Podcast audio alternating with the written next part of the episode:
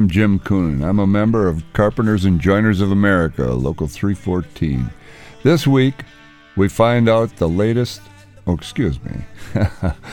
Labor Radio is dedicated to bringing news, information, and cultural events focused on working people in the labor movement in this area and surrounding communities. Your support in any amount helps make Labor Radio and all the great programming on WORT possible. Hi, I'm Ann Habel, a retired member of AFSCME Local 171. This week, we found out, the latest on the Minneapolis public school strike. We examined the challenges facing rural schools, learn more about contract negotiations at Colectivo, discuss a night shift walkout by Amazon employees, share the COVID report, and much more. Special thanks to all our volunteers who gave generously in our campaign. If you like what you hear, please consider becoming a sustaining supporter of WORT and Labor Radio.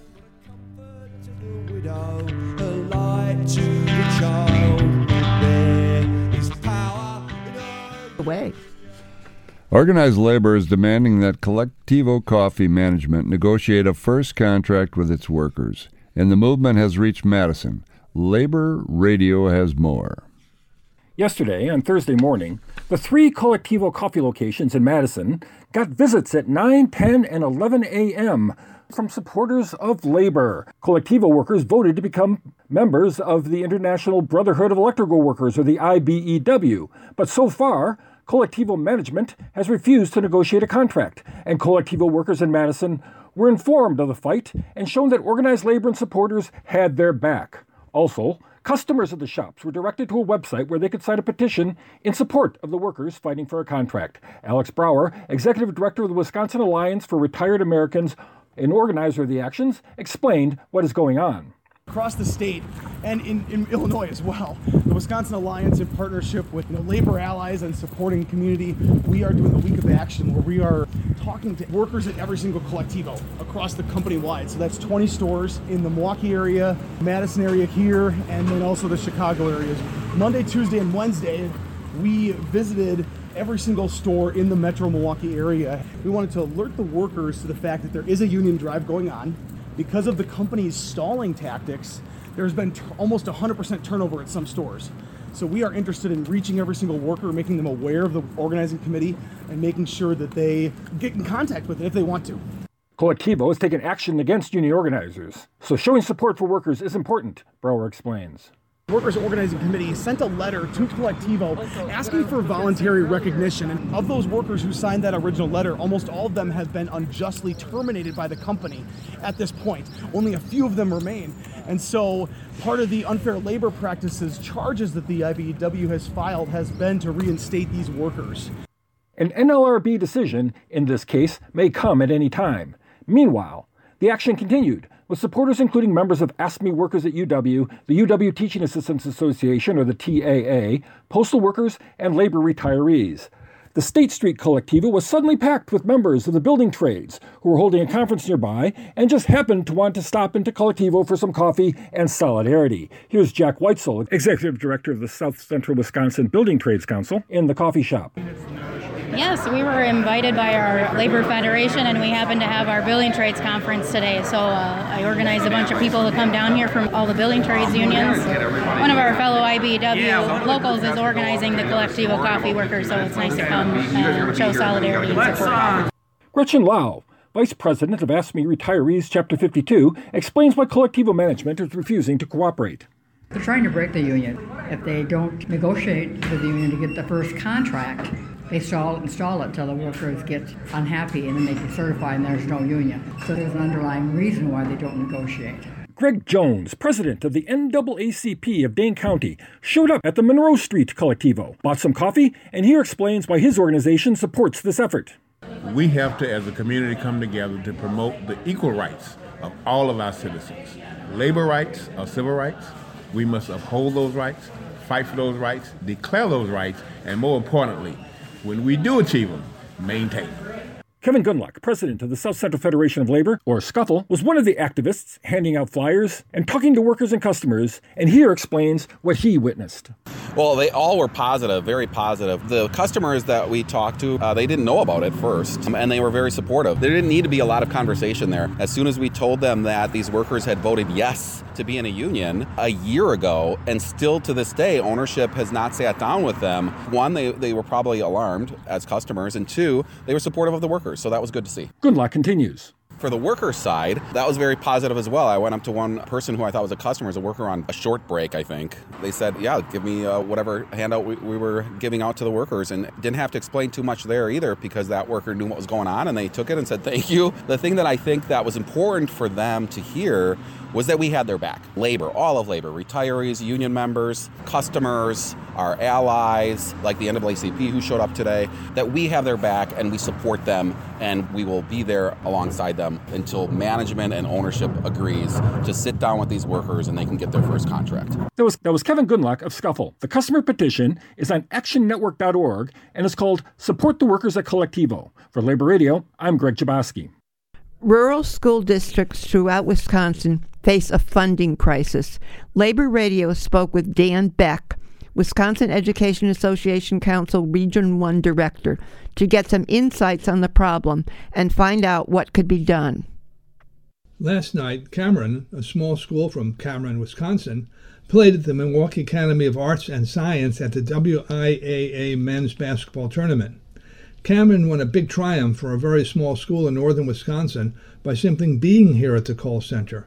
That their school survives at all is a testament to the challenges the community overcomes to keep a rural school open.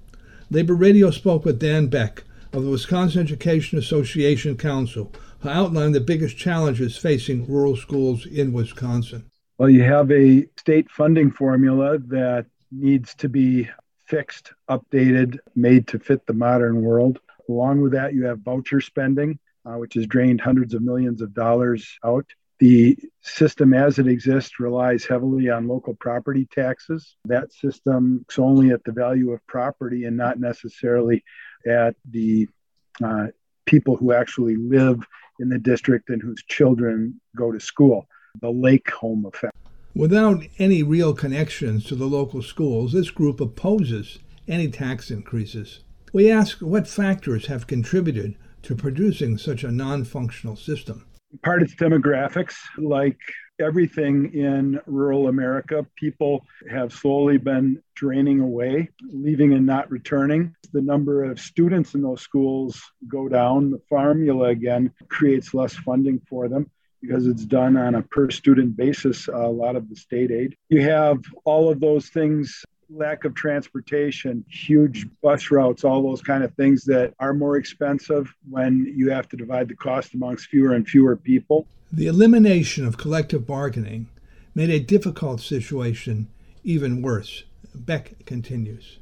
Then there's the collective bargaining piece. When collective bargaining was eliminated by Act 10, now going on 11 years ago, a lot of the things that allowed rural schools and small schools to remain competitive when it came to attracting and staffing and retaining people and just being able to uh, get the funding in the first place, a lot of those things were eliminated. And uh, like so many young people who grow up there, teachers are also and staff are, are leaving leaving the rural areas and going where the money is, and that generally means urban areas. Beck addressed the question: What needs to be done to respond to the challenges? Bringing the teachers' voices into the discussion is paramount. But without the collective bargaining, the voice that the professionals who are the frontline workers, people on the ground actually doing the work, have very little say in what that work is or what it looks like or how it proceeds. And without that, you lose you lose what amounts to the uh, the motivation. Aside from the issue of voice, Beck pointed to two other impediments to being able to address the issues that rural schools face noting that over 40 years, Americans have been fed a constant anti tax and anti government narrative, starting with President Reagan. Beck added, and then you get gerrymandering, even though that's not necessarily popular in an area. People want to see their schools well funded and their kids have all the opportunities that others have. But with gerrymandered district, doing things, allowing vouchers to spread, capping state aid to schools, especially those that really need it, uh, those kind of things, you can vote uh, to do those sorts of things and not pay a penalty uh, when districts are so gerrymandered. You know that no, almost no matter what you do, you don't stand a chance of losing. That was Dan Beck, Regional Director of Region 1 of WEAC, discussing the challenges that rural schools face. I am Frank Emspak for Madison Labor Radio.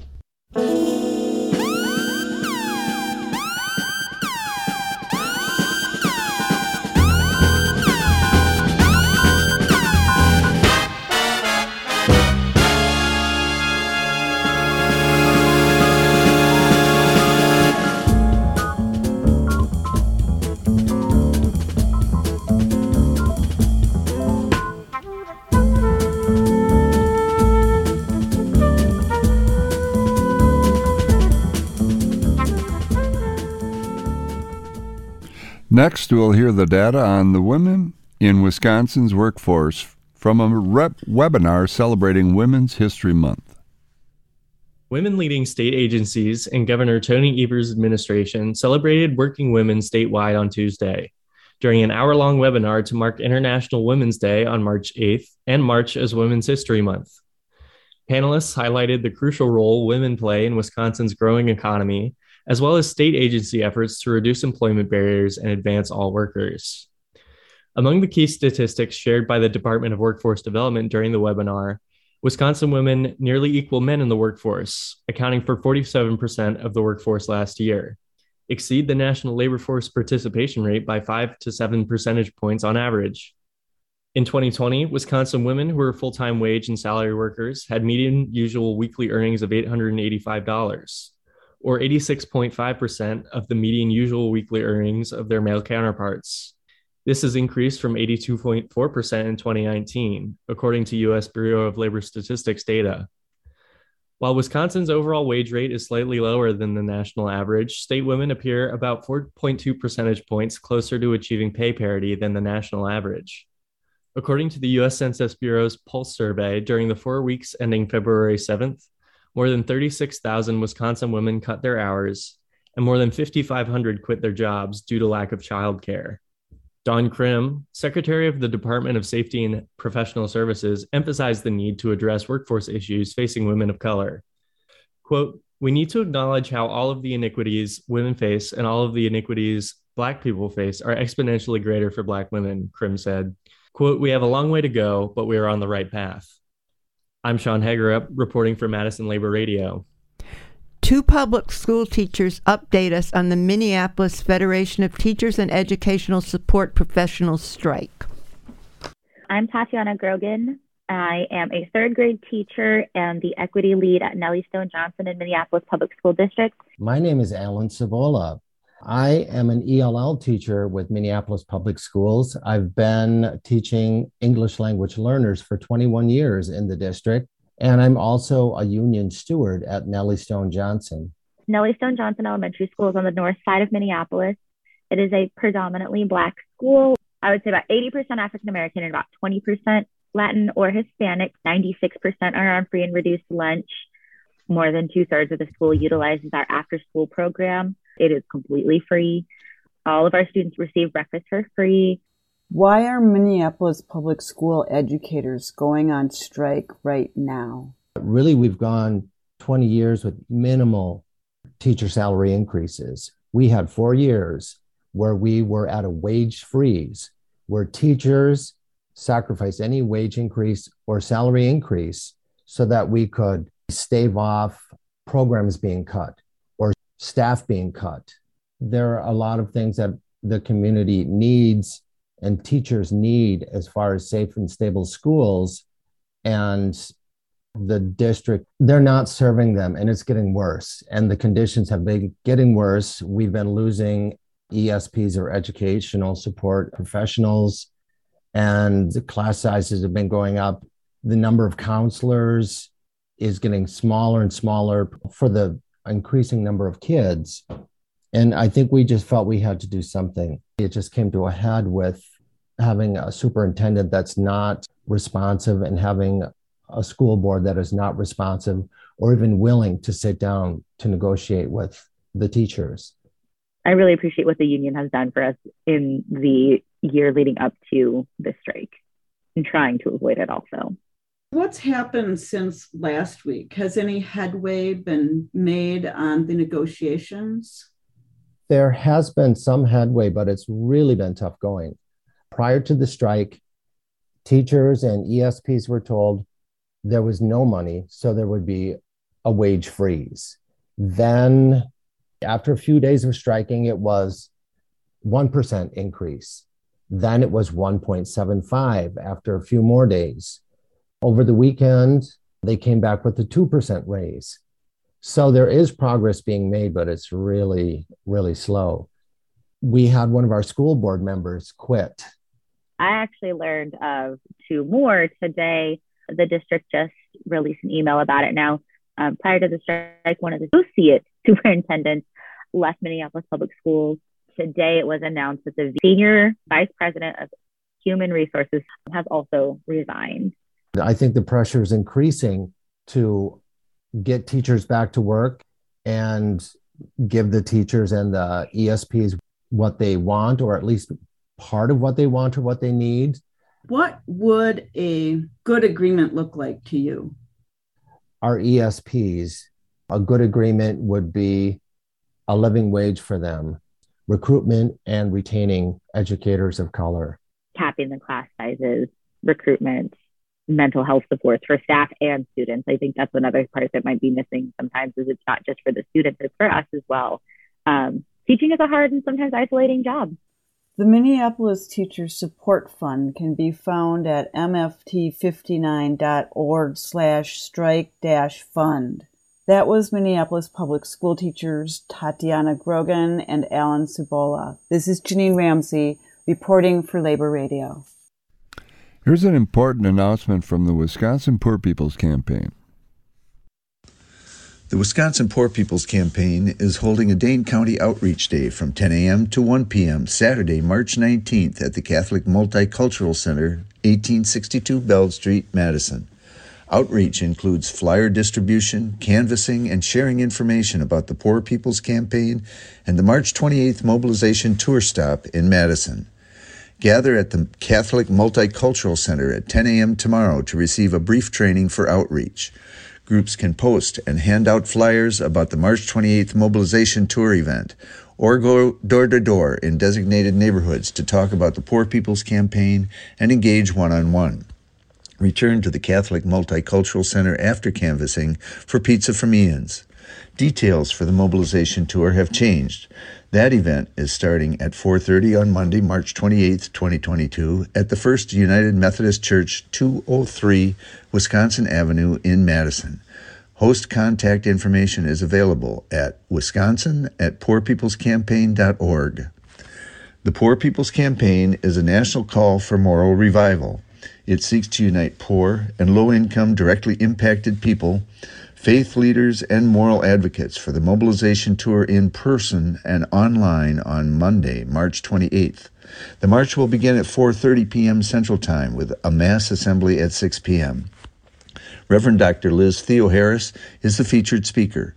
The march will promote the priorities and demands of poor and low wealth Wisconsinites and neighbors. The mobilization tour will make at least 10 stops nationwide to do more mobilize, organize, register, and educate people for a movement that votes as they move toward the low wage workers' assembly and moral march on Washington and to the polls on June 18, 2022. They want to do more to address systemic racism, poverty, ecological devastation, the denial of health care, militarism, and the war economy, and the false moral narrative of religious nationalism. The outreach day is 10 a.m. tomorrow, March 19th, at the Catholic Multicultural Center. I'm Keith Steffen reporting for Labor Radio.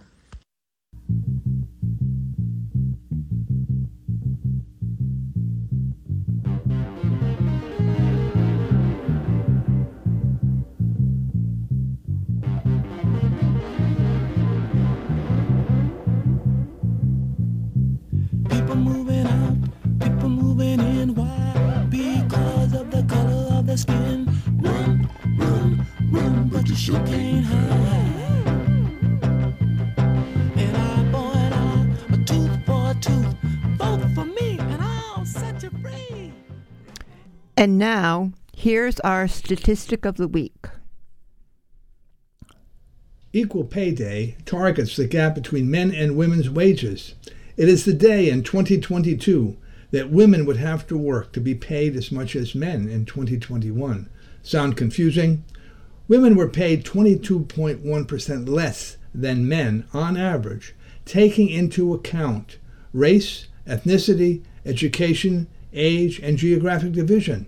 In other words, women would have to work 22% more time to be paid as much as men, and that 22% translates to March 15th. There has been little progress in closing the gender wage gap over much of the last three decades.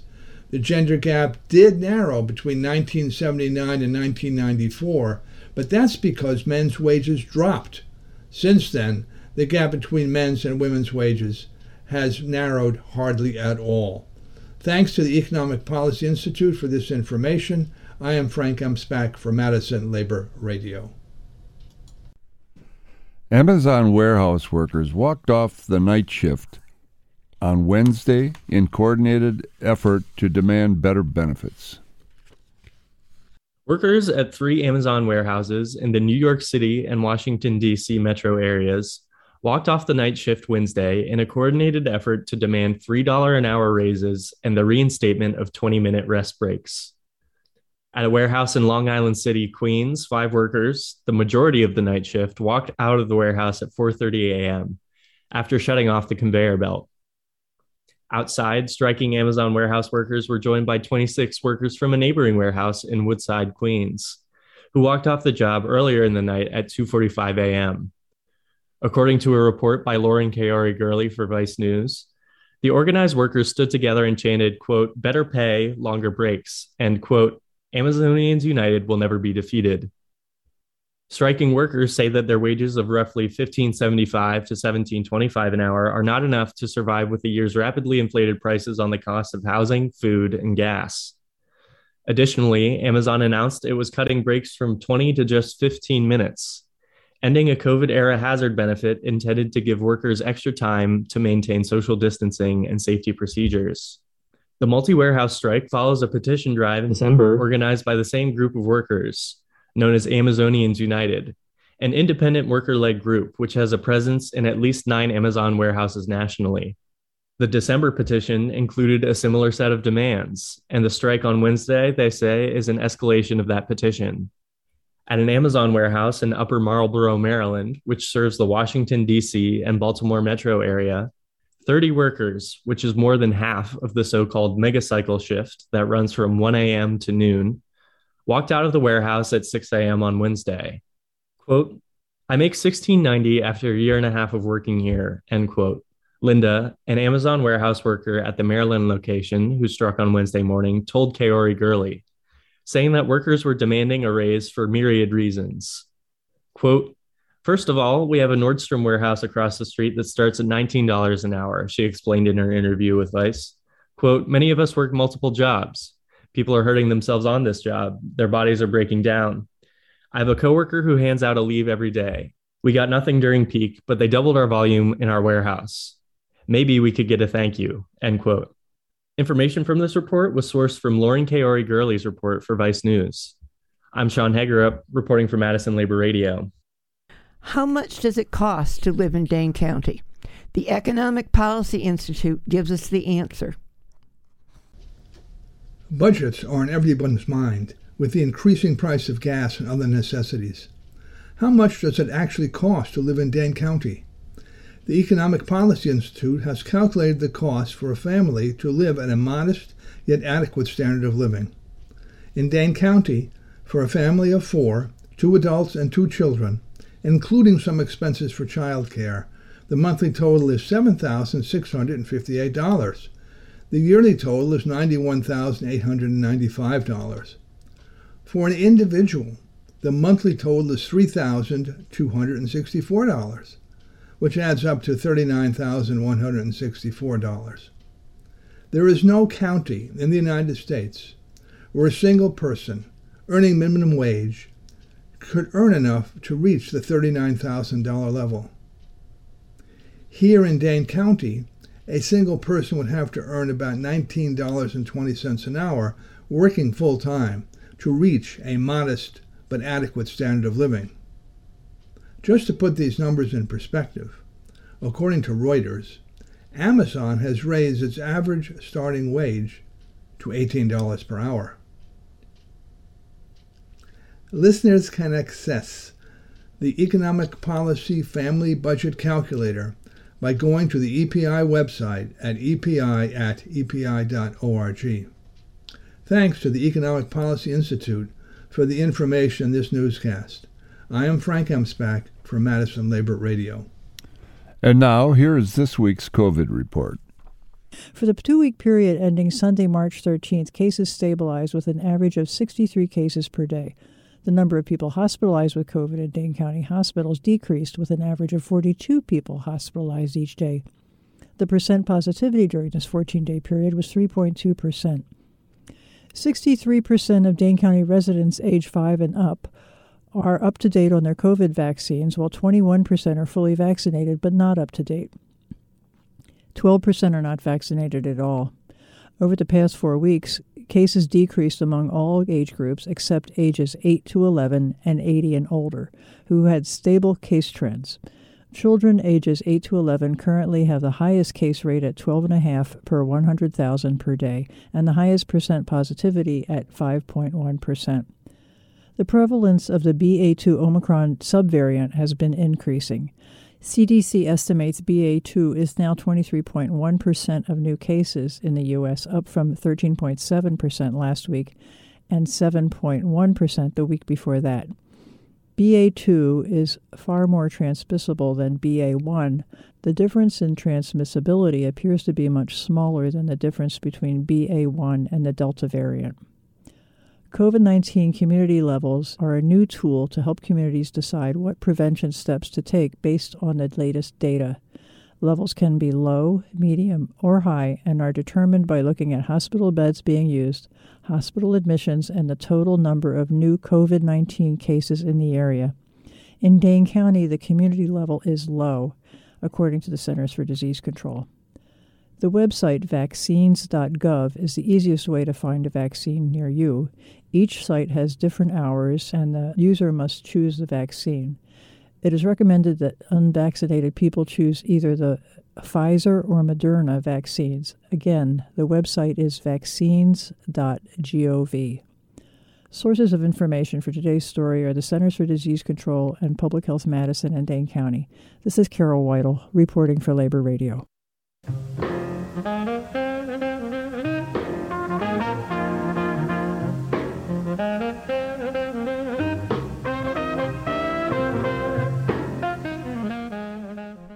Thanks for listening to Madison Labor Radio. I'm Jim Coonan. Thanks to editors Frank Emspak, Ellen Lalazerne, assistant Robin G., reporters Greg Jabowski, Sean Hangerup, Jeannie Ramsey, Carol Weidel, and damage control specialist Joanne Powers.